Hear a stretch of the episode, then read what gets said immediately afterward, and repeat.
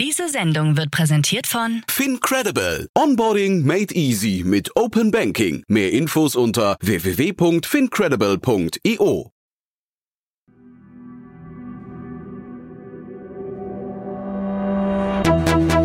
Startup Insider. Herzlich willkommen zu Startup Insider Investments und Exits. Mein Name ist Jan Thomas und ihr wisst ja, wir begrüßen hier jeden Tag die wichtigsten Investorinnen und Investoren aus Deutschland, aus Österreich und aus der Schweiz und sprechen über Finanzierungsrunden und über Exits und über alles, was wichtig ist oder wichtig wird aus Sicht der Investorinnen und Investoren. Und heute mal wieder zu Gast Philipp Werner von Project A und Claudius Jablonka von 10x Founders. Und wir haben zwei Themen besprochen. Das eine, und das finde ich richtig cool, ein ja wirklich mega Investment von 10x Founders. Werdet ihr gleich hören, muss man sich festhalten, sieht man nicht alle Tage sowas. Und das andere, auch ein cooles Thema, nicht ganz so spektakulär in der Entwicklung, eher bodenständig, würde ich sagen, aber auch ein sehr, sehr cooles Thema. Deswegen freut euch jetzt bitte auf Philipp Werner von Project A und Claudius Jablonka von 10x Founders. Viel Spaß dabei. Heute zu Gast Philipp Werner, Partner bei Project A. Project A ist ein europäischer Frühphaseninvestor mit Sitz in Berlin und London. Wir investieren typischerweise 1 bis 10 Millionen Euro initial in der Pre-Seed, Seed oder Series A Phase. Und neben dem Kapital, das wir zur Verfügung stellen, haben wir ein recht großes Team von 100 Operatoren, die exklusiv mit unseren Portfoliounternehmen arbeiten können. und Claudius Jablonka, General Partner bei 10x Founders. 10x Founders ist ein von Gründern geführter Early-Stage-Investor, der 200 Unternehmer zu einem starken Netzwerk vereint, um die ambitioniertesten Tech-Gründer zu unterstützen. Wir investieren branchenübergreifend in Entrepreneure weltweit, aber fokussieren uns auf Europa und unsere Ticketgrößen liegen so zwischen 250.000 Euro und 2,5 Millionen Euro. Ein großer Teil unseres Fonds von 160 Millionen Euro ist für Follow-ons reserviert, um unsere Portfolio-Champions bis zum Pre-IPO zu unterstützen.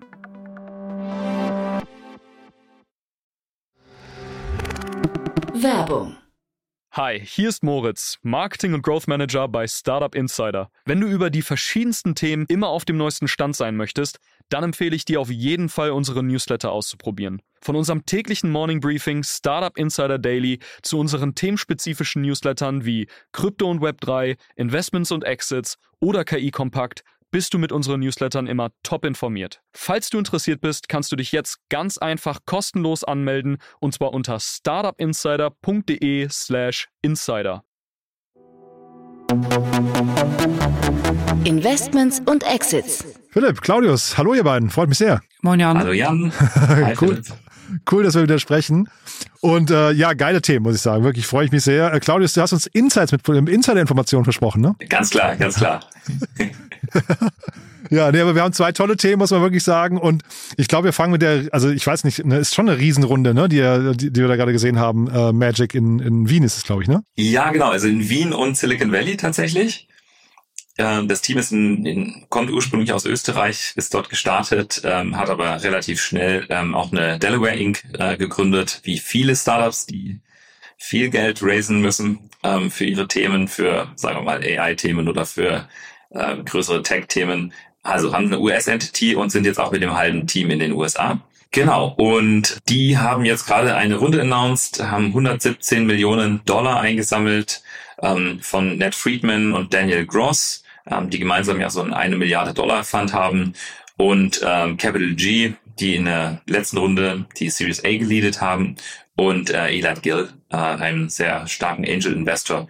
Und ähm, ja, davon alleine 100 Millionen von Ned Friedman aus seinem eine Milliarde Fonds, also 10 Prozent von seinem ganzen Fonds hat er jetzt in Magic gesteckt, was schon echt ähm, ja cool ist und glaube ich deshalb eine, eine spannende News, über die wir heute sprechen können. Und äh, die Insights, ähm, also wir hatten ja gerade eben so ein bisschen drüber gesprochen, vielleicht die Brücke nochmal, oder Disclaimer muss man fast sagen, ne, zu euch. Ähm, du kennst sie ganz gut. Genau, genau. Ähm, wir sind dort investiert seit der ersten Runde, seit die gestartet sind und ähm, sind auch seitdem tatsächlich mit Ned Friedman investiert. Der war als Angel in derselben Runde reingekommen und, ähm, und hat sich da auch wirklich wahnsinnig engagiert und wahnsinnig reingehängt. Ähm, ich würde mal sagen, wahrscheinlich im Schnitt einen äh, Tag die Woche mit dem äh, Eric verbracht Ach, wow. und die beraten und unterstützt und so. Dann hat er jetzt mit seinem Fund ähm, auch den den Cluster ähm, dort, wo, wo Startups also auf GPU-Kapazitäten zugreifen können, auch da sich schon stark eingebracht ähm, und jetzt mit dem mit dem Fund Investment natürlich da den ähm, auch den vollen Zugriff drauf gegeben.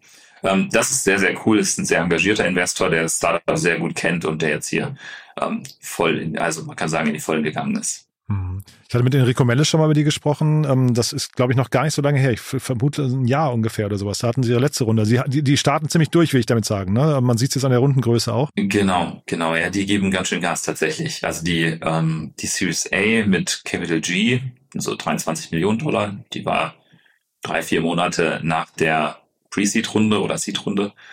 Im Prinzip, das war in dem Kontext, dass das da natürlich sehr viel Rechenkapazität äh, braucht um ähm, ein, ein eigenes Foundation Model zu rechnen. Sind die eben hingegangen zu den, ähm, zu den Hyperscalern, haben mit denen um Kapazitäten verhandelt, dann haben sich die, ähm, die Venture Capital Units von denen eingeschaltet und ähm, haben dann eben ja, einen, einen Bieterwettstreit zwischen den Hyperscalern gehabt. Ähm, äh, genau, aber sich trotzdem ihre Unabhängigkeit bewahrt und jetzt eben in dieser Runde dann Ned Friedman reingegangen äh, mit einem großen Ticket. Hatte, das finde ich ja, also, äh, spannend, ja. wenn ich da mal reingrätschen darf, weil in, ich habe also ich habe so ein bisschen nachgelesen über Matt Friedman und Daniel Gross und die haben ja glaube ich auch ein eigenes Cluster aufgebaut. Ähm, das nennen die irgendwie Andromeda.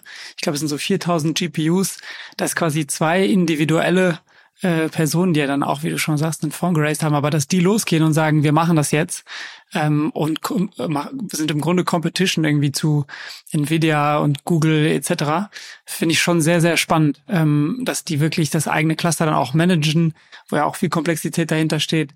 Also habe ich so auch noch nicht gesehen. Fand ich, ich glaube, äh, die sind ja auch bei Eleven Labs und bei Pika mit drin, bei denen das dann eben auch ein Value-Add darstellt.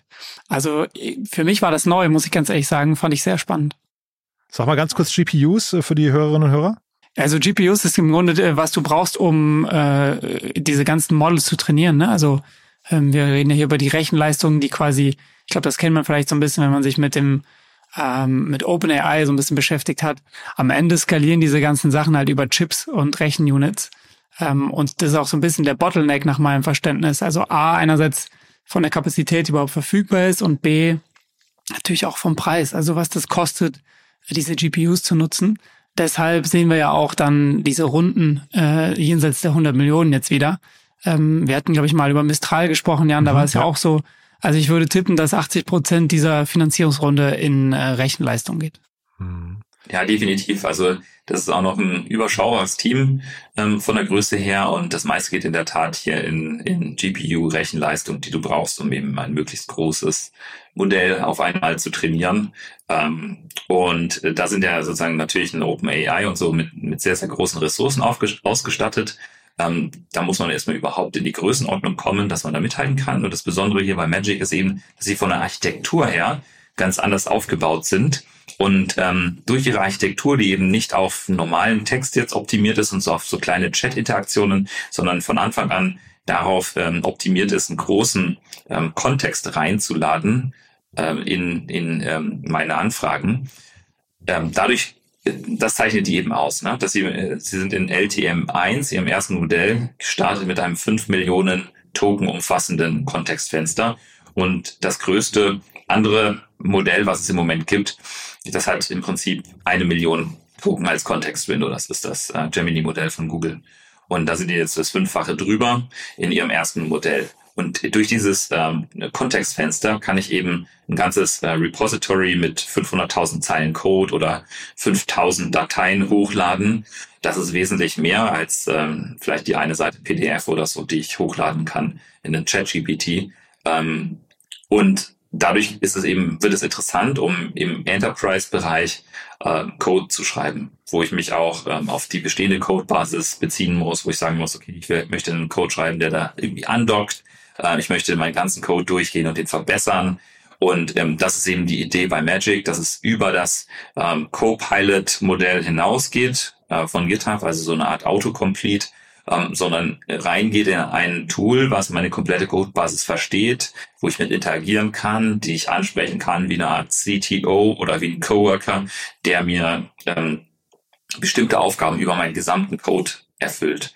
Und ähm, das finde ich ist ein sehr, sehr spannender neuer Anwendungsfall. Also der nochmal weit über das hinausgeht, was du mit einem GitHub Copilot machen kannst. Das Spannende ist hier jetzt eben vom Investor her, der Ned Friedman war vorher äh, einer der Erfinder von GitHub Copilot und CEO bei äh, GitHub. Und ähm, und, und von daher jemand, der das durchaus versteht, der aber unzufrieden war mit der Entwicklung, die er bei GitHub gesehen hat, der gemerkt hat, okay, das ist inzwischen auch ein großer, behäbiger Laden geworden, der dieses Thema äh, Autopilot nicht ausreichend priorisiert. Und, ähm, und jetzt haben wir halt hier mit Magic äh, und ihm zusammen, glaube ich, eine sehr, sehr starke Kombination, um den Bereich, der, glaube ich, als sehr wertvoll angesehen wird, ähm, Code Generation durch AI-Modelle, um das zu lösen. Und ich glaube, das ist auch philosophisch gesehen eine spannende Frage. Denn ich glaube, das ist schon einer der interessanten Punkte auf dem Weg zum äh, zu AGI, also zu Artificial General Intelligence, einer, sagen wir mal, menschenähnlichen KI, die zumindest in diesem Spezialgebiet Programmierung, was glaube ich sehr, sehr wertvoll ist, ähm, einen großen Beitrag leistet. Also wenn wir das schaffen würden, dass sozusagen jeder von uns sich eine Idee ausdenken kann, ähm, eine technische Idee, eine Software ausdenken kann und sagen kann, das hätte ich gerne, das würde ich gerne umsetzen und sich dann mit einem virtuellen CTO unterhalten kann, der ihm hilft, diese ähm, diese Vision zu realisieren und einfach zu programmieren, ohne dass ich jetzt tiefe Programmierkenntnisse selbst habe. Ich glaube, das ist sozusagen so die, die sagen wir mal, Mittelendvision ähm, von einem, einem Magic und damit also auch eine Art Demokratisierung ähm, von der Zusammenarbeit äh, mit, mit Code. Und du kannst jetzt natürlich keine Insights teilen, ne? aber kannst du ungefähr sagen, wo stehen die auf dem Weg der Umsetzung dieser, äh, also zu dieser Vision? Weil das, die Webseite, muss man vielleicht auch mal sagen, das ist somit die souveränste Webseite, die ich seit langem gesehen habe. Die ist so ein bisschen, also wie, kennt man ja auch von Wikipedia, ne? Je, je erfolgreicher jemand ist, desto kürzer ist eigentlich der, der Wikipedia-Eintrag. So ist es hier eigentlich auch, finde ich. Äh, also sie verrät eigentlich de facto gar nichts. Aber wo stehen die gerade? Ich würde sagen, sie sind auf einem sehr guten Weg dahin. mehr, kann ich dazu, mehr kann ich dazu nicht sagen. Ja. Ähm, die sind jetzt ja im Alpha-Stadium. Also es gibt eine sehr beschränkte Basis. Man kann sich da auch anmelden auf der Webseite dafür, wenn man dort ja, genau, ja. beitragen möchte. Das ist allerdings, muss ich sagen, glaube ich, eine sehr lange Warteliste und eine sehr begrenzte Zahl von Usern, die sie im Moment zulassen, die halt wirklich einen Mehrwert da, darüber bringen. Und ähm, es wird dann aber Stück für Stück ausgewertet, äh, also ausgeweitet werden, dieses Programm. Aber da kann man sich schon mal registrieren und kann schon mal ähm, ausprobieren, ähm, was es im Moment kann, das Modell, was jetzt public ist. Aber ich glaube, es wird da also nochmal einen großen Schritt nehmen äh, mit diesen ähm, 117 Millionen Dollar für äh, Rechenleistung im Prinzip, die jetzt in das nächste Modell fließen. Und ich glaube, es ist, es ist die, die, die Challenge ist es, äh, oder die Herausforderung ist es, wenn man es schafft, an ein, ähm, an ein Open AI ranzukommen, ähm, dann ist, glaube ich, die, die Vision aufgrund der Architektur es dann zu überholen. Und könnt ihr beide mal vielleicht, ich finde das ja super interessant mit dem Ned Friedman, ne? weil das ist ja, ähm, ich weiß ja nicht, wer, wer jetzt diesen sag mal, strategischen Supermove geschafft hat, aber dass man so jemanden im richtigen Moment anspricht, ja, mit dem richtigen Thema und eigentlich auch weiß, was den vielleicht gestört oder belastet hat, ist ja eigentlich ein, ist ja eigentlich ein genialer Schachzug. Ne? Ist das dann, haben das Investoren geschafft, also sagen wir die Business Angels zum Beispiel oder ihr, oder ähm, waren das die Gründer selbst? Also das gegenüber die Gründer selbst. Also Ach, die wow. hatten einen Kontakt ähm, zum Ned Friedman, der Eric Steinberger ist ja auch, ähm, also er ist wirklich ein, so ein super junger, super intelligenter und getriebener Gründer, ähm, der ähm, einer der oder der war der jüngste Mitarbeiter im Meta AI Lab. Ähm, der hat so ein, als er noch in Cambridge studiert hat, hat er so ein Paper, was Meta rausgegeben hat, ähm, wo aber der Code nicht offengelegt war, innerhalb von zwei Tagen irgendwie selbst nachgebaut und re-engineert.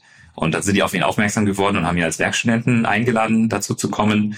Und ähm, ja, wir haben mit seinem damaligen äh, Chef gesprochen und ich meine, das ist einer der smartesten Mitarbeiter, mit denen er je gearbeitet hat. ähm, und gleichzeitig der jüngste. Und ähm, ja, ist dann ähm, auch ja einer der Erstautoren eines, eines äh, Papers geworden, die den Standard des Reinforced äh, Learnings neu definiert haben. Und das war noch in seiner Zeit als Werkstudent. Ähm, danach hat er eine NGO im Climate-Bereich aufgebaut, ähm, die tatsächlich ähm, ja eine, eine riesen Mitgliederzahl hat und auch sehr bekannt geworden ist. Und ähm, hat darüber wirklich sich ein sehr starkes Netzwerk schon in super jungen Jahren aufgebaut. Also ich kann, weiß gar nicht genau, wie alt Eric ist, aber ich würde mal sagen Mitte 20. Aber Jan, du hast das jetzt als, äh, was es auch ist, einen sehr guten Schachzug dargestellt. Man kann es natürlich auch andersrum drehen und sagen, das ist ein Armutszeugnis für Microsoft. Ne? Also muss man ja schon so sehen. Also, dass Aha. der, dass der ähm, derjenige, der bei GitHub CEO war und den Co-Piloten entwickelt hat, ähm, was glaube ich irgendwie kann man unschwer sich darauf einigen, dass das eigentlich die Angle ist, die jetzt bei GitHub gerade spannend ist, dass der dann im Grunde zur direkten Konkurrenz geht, weil er sagt, der Laden hier bewegt sich nicht schnell genug. Hm. Das finde ich schon besonders bemerkenswert. Ne? Mit der gerade weil Google, ja Microsoft, ne? ja, also, ja. ja und, und weil genau und weil Microsoft ja eben auch Access to GPUs hat und im Grunde müssten alle Ressourcen da sein, um den GitHub Copilot zu dem zu bauen, was Magic halt sein will. Ähm, und wenn dann derjenige, der das Brainchild, äh, dessen Brainchild das war, weggeht und sagt, das wird hier nichts, ist, finde ich, schon ein absolutes Armutszeugnis. Aber es, man sieht ja im Prinzip auch jetzt hier, ne, das hatte ich mit Enrico damals auch besprochen, diese großen Kräfte, die jetzt hier wirken, ne? Microsoft und Google, also wenn, wenn jetzt so ein, so ein, ein Startup das schafft, da irgendwie auf dieses Spielfeld zu gelangen und vielleicht strategisch wichtig zu werden, ist ja auch genial irgendwie. Ne? Also ich, ähm, ich möchte jetzt gar nicht sagen, dass die jetzt hier ähm, dass sie das nicht können, aber alleine dieses, ähm, diesen, diese Position hinzubekommen, so einen strategischen Wert zu haben, finde ich großartig. Ja, absolut.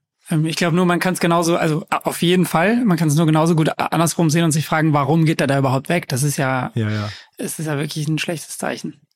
Und ähm, der Erik ist ja nicht alleine, der hat ja den Sebastian äh, Dero, heißt er, glaube ich, äh, an seiner Seite. Ne? Ähm, was bringt der Sebastian jetzt noch mit, was der Erik nicht hat? Weil das finde ich auch nochmal spannend. Der Erik, da hast du ja gerade eben ähm, schon gesagt, Claudius, dass der so ein, so ein, was ich, so ein, so ein Genie eigentlich fast ist.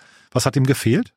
Ähm, also ich glaube, die haben sich einfach äh, erstmal sehr gut verstanden auf der, auf der technischen Ebene und ähm, äh, auch auf der persönlichen Ebene und haben gesagt, hey, wir wollen es zusammen machen. Der Eric hat ja vorher auch ein Startup gegründet äh, und mit aufgebaut.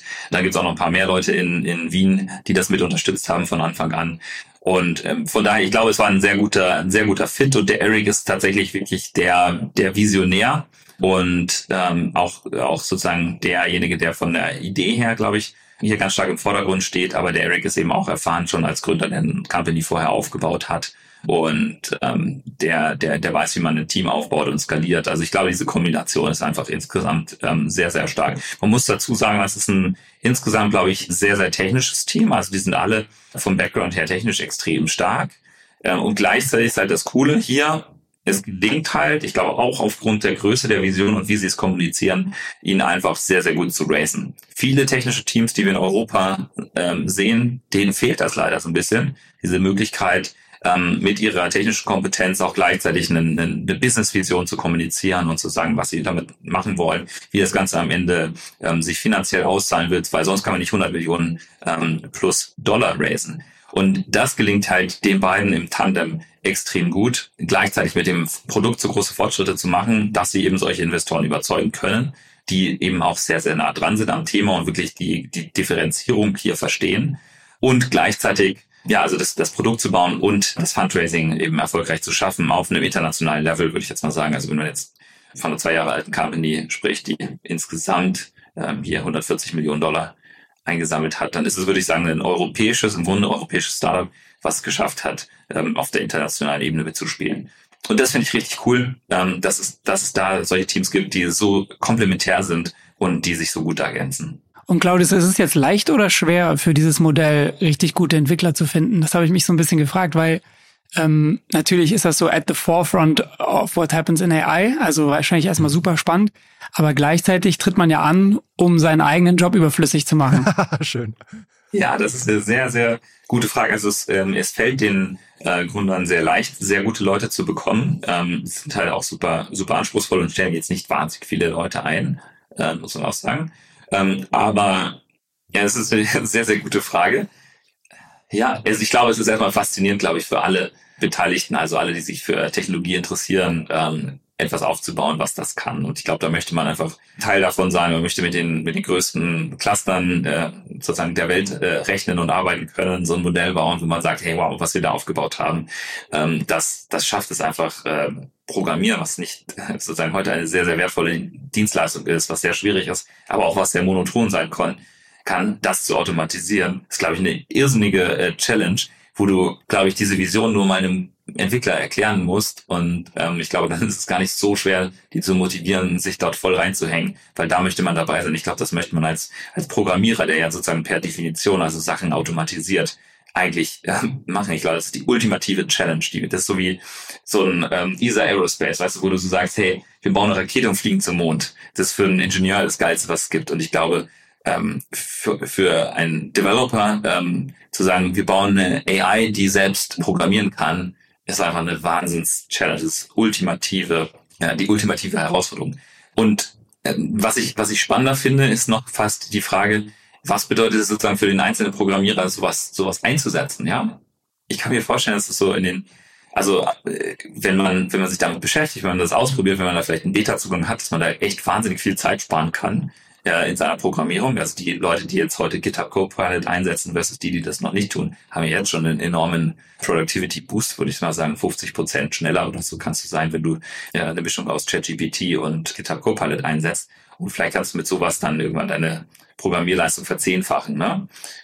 Und das finde ich halt spannend, ne? wenn man irgendwann merkt, hey, ich kann meine Programmierleistung damit verzehnfachen, vielleicht verzwanzigfachen, dann muss ich mir irgendwann die Frage stellen, wie lange gibt es diesen Job noch, oder? Startup Insider. Äh, mir fehlt so ein bisschen die Fantasie, welche Rolle ähm, GitHub bei Microsoft spielt. Ich, also ich verstehe so die großen Akquisitionen von Microsoft, die kann ich nie so richtig nachvollziehen, ähm, weil das eben auf so einer ganz anderen Ebene schon mittlerweile spielt. Was kann jetzt hier so ein, so ein Magic, also was, was kann da so ökosystemmäßig hinterher raus entstehen? Müssen die dann bei so einem Google landen hinterher oder können die auch weitere Geschäftsfelder noch, also ich versuche auch so ein bisschen mir die Marktgröße gerade vorzustellen, die sie adressieren und ob der Markt dann groß genug ist, ist der, vielleicht kannst du es sagen oder vielleicht ist es auch diskret, aber mhm. wie, wie tariert man den ungefähr und ist der groß genug für so eine Fantasie oder, oder brauchst du noch mehr? Also ähm, ich glaube, wenn du in der Champions League mitspielst, Programmierung zu automatisieren, dann ist der Markt fast unendlich groß. Unendlich, ja. Also ich glaube, wenn du dort, selbst wenn du dort ein Spezialsegment äh, davon erledigen kannst, wenn du darüber überlegst, was ein Programmierer in den USA kostet, ähm, erstmal Cash Compensation, da geht es, glaube ich, los, wenn die von MIT oder Stanford kommen mit ähm, 150.000, 200.000 nach der Uni. Und dann kommt noch ESOP dazu. Mhm. Und ähm, ich glaube, wenn du da Junior Developer automatisieren kannst, äh, zum gewissen Grade, und du brauchst sozusagen nur noch ein paar Senior-Leute, die das kontrollieren äh, oder überwachen, dann glaube ich, der Markt ist groß genug, dann ist er, glaube ich, sehr, sehr groß. Mhm. Ähm, ich glaube, spannend ist sozusagen in diesem Ökosystem ähm, mit den ganzen unterschiedlichen Playern, Microsoft und so weiter und so fort, ähm, brauchst du da am Ende dann noch einen, ähm, einen IDE, also so eine im Prinzip Programmierumgebung, in der du das selbst programmierst, oder reicht ein Magic alleinstehend? Also brauchst du da so ein Microsoft Visual Studio noch nachher, in dem du noch Sachen dann von Hand änderst, mhm. oder machst du das alles in, in einem Magic? Wie kompilierst du das Ganze? Hast du irgendwie Compiler? Funktioniert es da drin? Ich glaube, solche Sachen ähm, sind noch ganz spannend. Also ich kann mir vorstellen, die Endvision ist natürlich, ähm, dass dass sowas eigenständig ist, komplett eigenständig, vielleicht dann auch am Ende IPO'd, ähm, gar nicht auf so etwas angewiesen ist. Ja, aber es gibt wie natürlich auch wahrscheinlich eine Zukunft, wo das eher so kollaborativ ist und eingebunden ist in verschiedene andere Tools ähm, und ähm, verschiedene Programmierumgebungen bedienen kann. Das weiß, glaube ich, keiner heute, wie das, ob es das noch geben wird, wie das dann ausschaut. Aber ich glaube, es wird sich sehr, sehr stark verändern durch die Art und Weise von, dass ich von meiner Aufgabenstellung, meiner Fragestellung her sehr intensiv und sehr viel mit diesem äh, Tool schon arbeite, ist nur eigentlich nur noch am Ende die Frage, wo setze ich das dann um und wo kompiliere ich das dann? Aber macht GitHub, also in der Microsoft-Welt, macht das Sinn? Also das war ja irgendwie, ich habe nochmal geguckt, 2018 war die Akquisition für siebeneinhalb Milliarden. Und das heißt ja noch GitHub, das heißt ja nicht Microsoft irgendwas, ne? Also das ist ja quasi eine Standalone-Marke weiterhin war das die Distribution hinterher, die dann GitHub nochmal weiterbringt oder was, was bringt diese Akquisition hinterher? Also wie gesagt, mir fehlt Verständnis dafür, auch jetzt mit Blick auf Magic, ob die dann eben auch so eine Distributionsumgebung irgendwann brauchen vielleicht. Na, Philipp, möchtest du dazu was sagen? Also das ist nicht so richtig meine Domain, aber ich glaube, also jetzt im, im, im Retrospektiv sich für Microsoft diese Acquisition zu rechtfertigen, da kann man sich, glaube ich, schon ein paar Sachen einfallen lassen. Also GitHub ist ja unbezweifelt der Industriestandard ähm, für den Ort, wo Code äh, lebt. Ähm, ich glaube, da lassen sich viele verschiedene strategische Dimensionen äh, entwickeln, warum man dieses Asset äh, besitzen möchte. Mhm. Aber ich habe jetzt auch keine Insights, warum, ähm, also welchen, welchen strategischen Weg jetzt Microsoft da spezifisch sieht.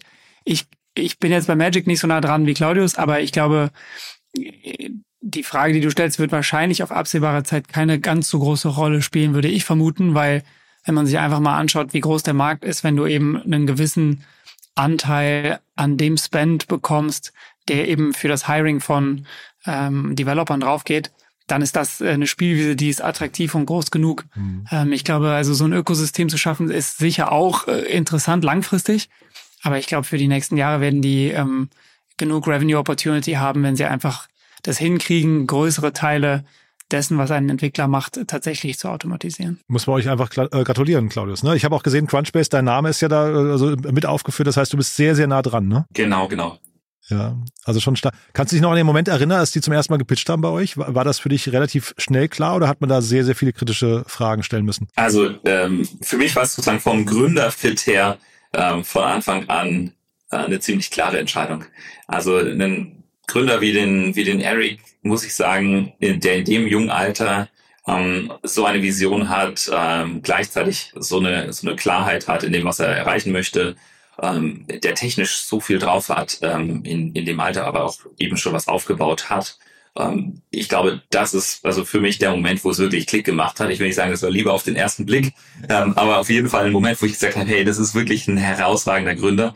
Ähm, lass uns da, lass uns da tiefer einsteigen, lass uns da reingehen. Also es war gleich nach dem ersten Call klar. Hm, stark. Dann würde ich sagen, ihr habt ja ein zweites Thema mitgebracht. Wir gehen mal weiter. Ne? Wir, ähm, Im Prinzip kann man sagen, wir gehen von automatisiert zu autonom, so ungefähr. Ne? Richtig. Ähm, und zwar die zweite Company, die wir mitgebracht haben, heißt sogar so. Und zwar Go Autonomous. Äh, es ist eine Company aus Kopenhagen. Ähm, Gibt es, glaube ich, seit äh, 2020 oder 21.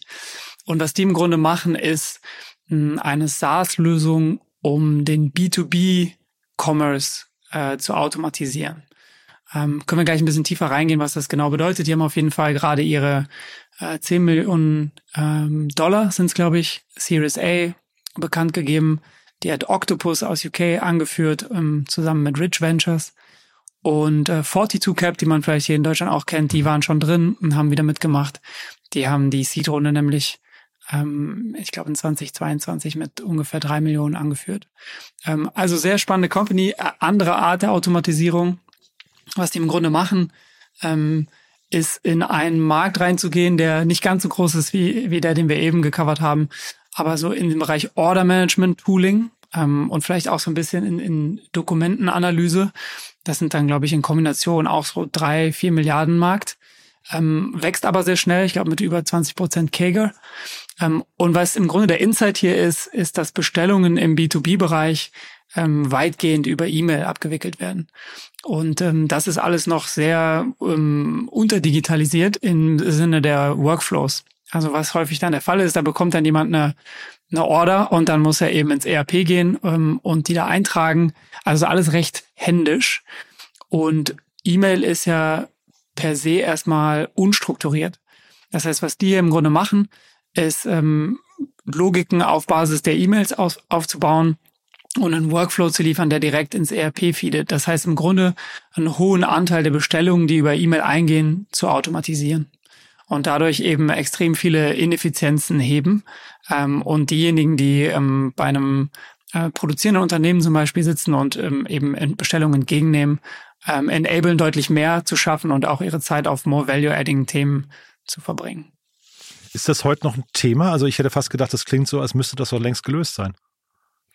Das ist nach äh, meinem Wissen ehrlich gesagt überhaupt nicht gelöst. Ähm, okay, krass. Weil, weil E-Mails halt doch einfach immer noch der zentrale Kanal sind. Also es gibt natürlich ein paar ähm, alternative Lösungen. Es gibt Unternehmen, die versuchen, so eine Art E-Commerce-Frontend anzubieten, mhm. wo dann der Kunde selber reingehen kann und Shopify ähnlich im Grunde sagen, was er eigentlich will. Ähm, das funktioniert auch in manchen Bereichen. Ähm, vielleicht der Klassiker, die man so kennt, sind Druckprodukte. Also haben wir sogar eine Portfolio-Company, Online-Printers, da kann man einfach reingehen als Unternehmen und seine Flyer etc. bestellen.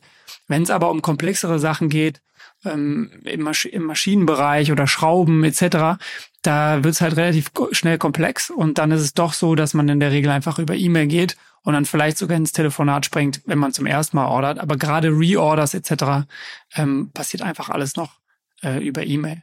Ähm, es gibt natürlich auch ein paar Procurement-Plattformen. Ähm, ich glaube, so die, die Klassiker sind ein SAP Ariba oder ein Jagger, das sind so die, die älteren. Ähm, aber auch da äh, musst du ja im Grunde dann den Workflow ändern. Und das ist das, was ich hier bei Go Autonomous spannend finde, dass die halt minimalinvasiv vorgehen und sagen, naja, wenn E-Mails nach wie vor der Standard sind, dann ist es bestimmt nicht so einfach, den Bestellenden und den Bestellempfänger jetzt auf einen anderen Workflow zu zwingen. Ähm, warum nicht einfach dort aufsetzen und im Grunde aus diesen strukturierten Daten, soweit es geht, strukturierte Daten zu machen und das eben zu matchen mit dem, was sich im ERP befindet. Und das machen die ganz erfolgreich. Im zur Traction ist jetzt nicht so viel bekannt. Ähm, ich durfte mir das aber auch mal so ein bisschen äh, anschauen, habe zumindest mal mit den Gründern gesprochen. Und die Traction sieht schon sehr gut aus. Also da sieht man, dass selbst Unternehmen, die in so einem klassischeren, könnte man sagen, Bereich unterwegs sind und vielleicht nicht äh, an der Forefront der Digitalisierung, hm. ähm, dass die auf sowas sehr schnell aufspringen, weil sie eben nicht ihre ganze Workforce umtrainieren müssen, sondern im Grunde bei den Workflows bleiben können, die lange etabliert sind.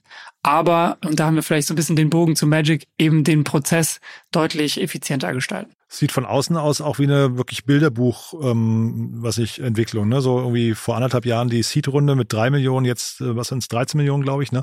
Ähm, also so wirklich so eigentlich 18 Monate dazwischen genauso die Abstände und die, die Entwicklung, die man eigentlich sehen möchte, ne? Ja, ich würde sagen, das ist der typische äh, Venture Lifecycle, äh, den man da sieht. Mhm. Ähm, und freut mich, weil wir haben ja schon öfter mal drüber gesprochen, wie das Investmentklima gerade so aussieht und ähm, alle, die jetzt eine Series A nördlich von 10 Millionen raisen, ähm, die müssen schon was richtig machen. Also die werden schon einen Product Market Fit äh, unter Beweis gestellt haben. Von daher kann man schon so sagen, Bilderbuch, ja. Mhm. Octopus ist riesengroß, hatte ich mir angeschaut, irgendwie das, also die, weiß nicht, ich habe es jetzt nicht gezählt, aber so 60, 70, 80 Leute sind das, glaube ich, ne? Ähm, also die, die kennt man wahrscheinlich schon, ne? Ja, Octopus ist einer der relevanteren, ähm, größeren Investoren aus UK. Äh, die kennt man auf jeden Fall her. Mhm.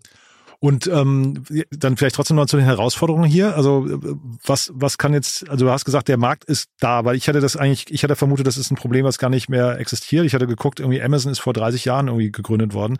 Ich hätte gedacht, inzwischen ist irgendwie alles hier von den Workflows her digitalisiert. Ähm, Im B2B scheinbar noch nicht ganz so. Ähm, ist das jetzt hinterher ein Vertriebsthema einfach nur noch? Ich glaube einerseits das, ja. Ähm, ich glaube aber auch, dass es vielleicht ein Risiko gibt, dass das Produkt recht dünn ist. Ähm, und ich glaube, gerade mit den ganzen Entwicklungen, die man im Bereich Generative AI sieht, kann man sich schon die Frage stellen, wann kann das nicht vielleicht auch äh, eine Gen AI Company? Ne? Also wie, oder anders gesagt, wie vertikal, wie spitz ist das Ganze jetzt, was da aufgebaut wird und wie baust du einen Mode um dieses Business? Also hast du irgendeinen ähm, Compounding Data Effekt oder so, wo du sagst, durch jede Bestellung, die wir abwickeln als Go Autonomous, haben wir irgendeinen Feedback Loop drin und werden halt schlauer und können uns dadurch in einer Nische zum Beispiel oder in einem bestimmten Vertical sehr gut festsetzen. Das sehe ich jetzt so auf den ersten Blick nicht. Also ich kann mir schon vorstellen, dass die irgendwelche Feedback Loops mit drin haben, aber ich kann mir auch gut vorstellen, dass irgendwie ein äh, Gen AI Player ähm, einen großen Teil dessen abbilden kann. Weil im Grunde geht es ja eigentlich darum, diese E-Mail mit Kontext zu versehen und zu verstehen, was will der Kunde da eigentlich gerade von mir. Und dann in irgendeiner Datenbank, und hier ist halt das ERP, eben zu schauen, was kann ich jetzt, welches Produkt kann ich mit dieser Anfrage matchen und dann äh, ne, einen Bestellprozess zu triggern. Und da weiß ich nicht bei den rasenden Geschwindigkeiten, die man gerade sieht, ähm, wie lange man das defensible halten kann. Das wäre wahrscheinlich so ein bisschen mein größter Concern. Das heißt, ich würde sehen wollen, dass die äh, ganz spezifisch in bestimmte Verticals reingehen, weil dann ist glaub, leichter daran zu glauben, dass sie da spezifisches Wissen aufbauen, was halt besser zu verteidigen ist.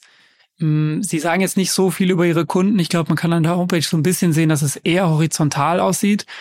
Und da ist natürlich dann dieses Commoditization Risk nochmal ein bisschen größer. Ich glaube, es stellt sich auch die Frage, ist es ein Produkt oder ist es ein Feature? Und ähm, ich glaube, man muss hier aufpassen, dass man nicht in das ähm, OCR-Tool irgendwie für E-Mail äh, reinge, reingedrückt wird und sich nicht so richtig eigenständig aufstellt, weil ich glaube, es sind schon ein paar große Player auch am Rande, die nicht ganz blöd sind, ähm, wie ein UiPath im Robotic Process Automation Bereich, die auch, glaube ich, in dem Bereich Assisted RPA ähm, drängen. Also das heißt, ähm, diese Assistenten, die mir helfen, die Aufgaben schnell und einfach zu automatisieren, nicht nur die vorher ähm, geplanten und programmierten Tasks äh, zu übernehmen, sondern auch ein bisschen flexibler und schneller sich anzupassen und damit ein weiteres Spektrum abzudecken. Also da halte ich UiPath für relevant. Dann gibt's ein ähm, Celonis, das auch so ein eigenes Produkt hat, was die ganze Zeit meinen Screen mitliest, ähm, Process Mining ähm, äh, macht und die ganze Zeit schaut, okay, wie kann ich meine Prozesse vielleicht noch verbessern, da ist dann auch nur noch die Frage, wenn er aus diesem Screen OCR vielleicht Empfehlungen macht, wann hilft es mir dann richtig als Assistent? Ich weiß nicht, ob es auf der Timeline oder auf der äh, Produktpipeline von Celonis draufsteht, sowas zu machen. Rein theoretisch könnten sie das auch. Ähm, da ist ein Microsoft äh, mit dem Outlook, was sicherlich in so Mittelständlern noch sehr, sehr viel verwendet wird, die ihre großen Akquisitionen im AI-Bereich gemacht haben, die angefangen haben, AI in Microsoft Office zu integrieren. Also da fehlen, ähm, oder da gibt es auch ein, ein SAP mit ihrem Jarvis, die jetzt auch anfangen, mehr im AI-Bereich zu machen. Also ich glaube, es gibt viele Player, die das gern machen würden. Und wenn ich mich an alle andocke, dann werde ich irgendwann zum Feature gemacht. Also ist die Frage, kriege ich die Eigenständigkeit daraus oder kriege ich das nicht hin? Die, ich glaube, Einsparungen und die Mehrwerte, die ich machen kann, indem ich das jetzt anbiete und jetzt eine komplette Lösung habe für meinen Kunden, die sind schon auf jeden Fall da. Da kann ich wahrscheinlich auch schnell und gut überzeugen.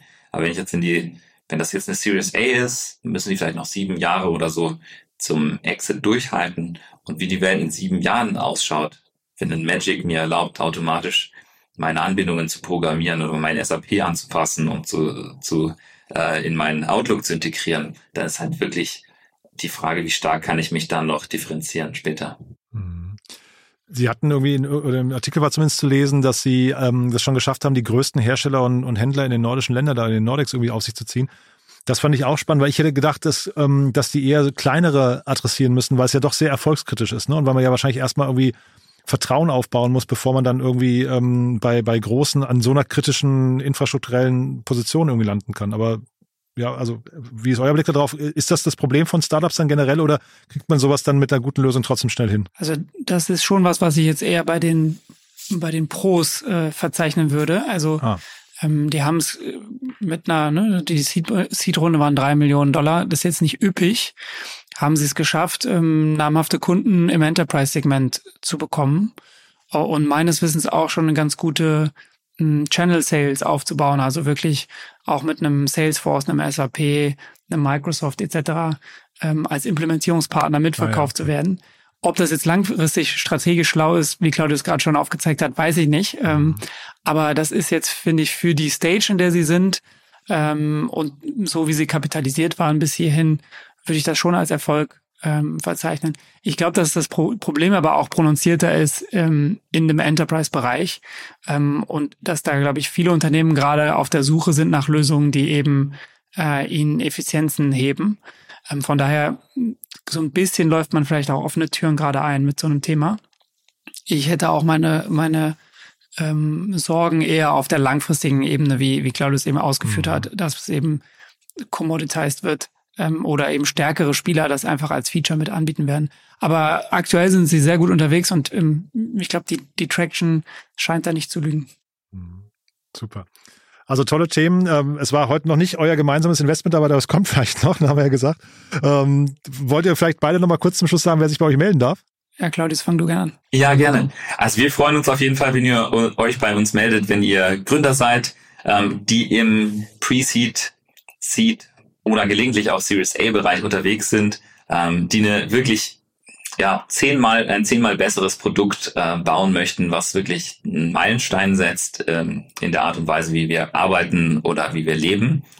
Und ähm, wir sind da grundsätzlich als Generalist thematisch offen für unterschiedliche Themen, unterschiedliche Technologien. Wichtig ist uns ein sehr, sehr starkes Team und ähm, das Ambitionslevel etwas zu bauen, was zehnmal besser ist als das bestehende. Das gleiche gilt für uns auch. Äh, ich kann vielleicht nur noch hinzufügen, äh, bei mir spezifisch kann man sich gerne melden, wenn man im Bereich Supply Chain, Logistik ähm, unterwegs ist. Also ich schaue mir gerne Sachen an, die so ein bisschen mit den Heavy Industries assoziiert werden, ähm, wo ja auch nicht alle VCs ähm, äh, ein Excitement für haben. Von daher freue ich mich, wenn man sich mit solchen Themen bei mir meldet. Genau, beim, beim Philipp seid ihr richtig, glaube ich, für Heavy Industries im Softwarebereich. Und äh, bei mir seid ihr äh, persönlich auch richtig bei Heavy Industries, auch mal mit einer Hardware-Komponente. Also das heißt, äh, die typischen Deep Tech-Themen angefangen bei Software, AI, ähm, über Robotik auch gerne mit Hardware-Komponente ähm, bis hin zu Synthetic Biology. Cool. Dann ganz, ganz lieben Dank, dass ihr da wart. Hat wie immer Spaß gemacht und ich freue mich aufs nächste Mal. Danke euch, macht's gut. Ciao, ciao. Super. Dankeschön. Ciao, schönen Abend. Ciao. Werbung Hi, ich bin Paul, Product Manager bei Startup Insider und hier, um dir kurz unser Podcast-Verzeichnis vorzustellen. Mit einer wachsenden Liste von bereits über 10.000 Episoden ist unser Podcast-Verzeichnis die größte Sammlung deutschsprachiger Podcasts rund um die Themen Unternehmertum, Technologie, Digital Marketing und mehr. Nutze jetzt die verschiedenen Filter, um Podcasts zum Beispiel nach ihrem Themenschwerpunkt, Gästen oder Erscheinungsdatum zu sortieren, damit du genau das findest, was dich interessiert. Also, wenn das was für dich ist, dann besuche jetzt ganz einfach unsere Plattform auf startupinsider.de/slash insider. Investments und Exits. Das war das Gespräch mit Philipp Werner. und Claudius Jablonka. in der aktuellen Folge Investments und Exits. Wir brauchen dein Feedback. Unsere Mission ist es, das relevanteste Medium in der deutschsprachigen Start-up-Szene zu werden. Wir stehen mit unserem Namen dafür ein, dass unsere Inhalte und Produkte deinen Ansprüchen gerecht werden. Daher schreib uns gerne deine Anmerkungen, Hinweise und Kritik an info at startup-insider.com oder hinterlasse einen Kommentar auf unseren Social-Media-Kanälen. Aufgepasst! Bei uns gibt es jeden Tag alle relevanten Nachrichten und Updates aus der europäischen Startup-Szene. Wir versuchen in breiter Masse die spannendsten Akteure der Startup-Szene zu interviewen, damit du zu deinem Thema alle wichtigen Informationen findest. Damit du nichts verpasst, abonniere uns ganz einfach kostenlos auf deiner Streaming-Plattform.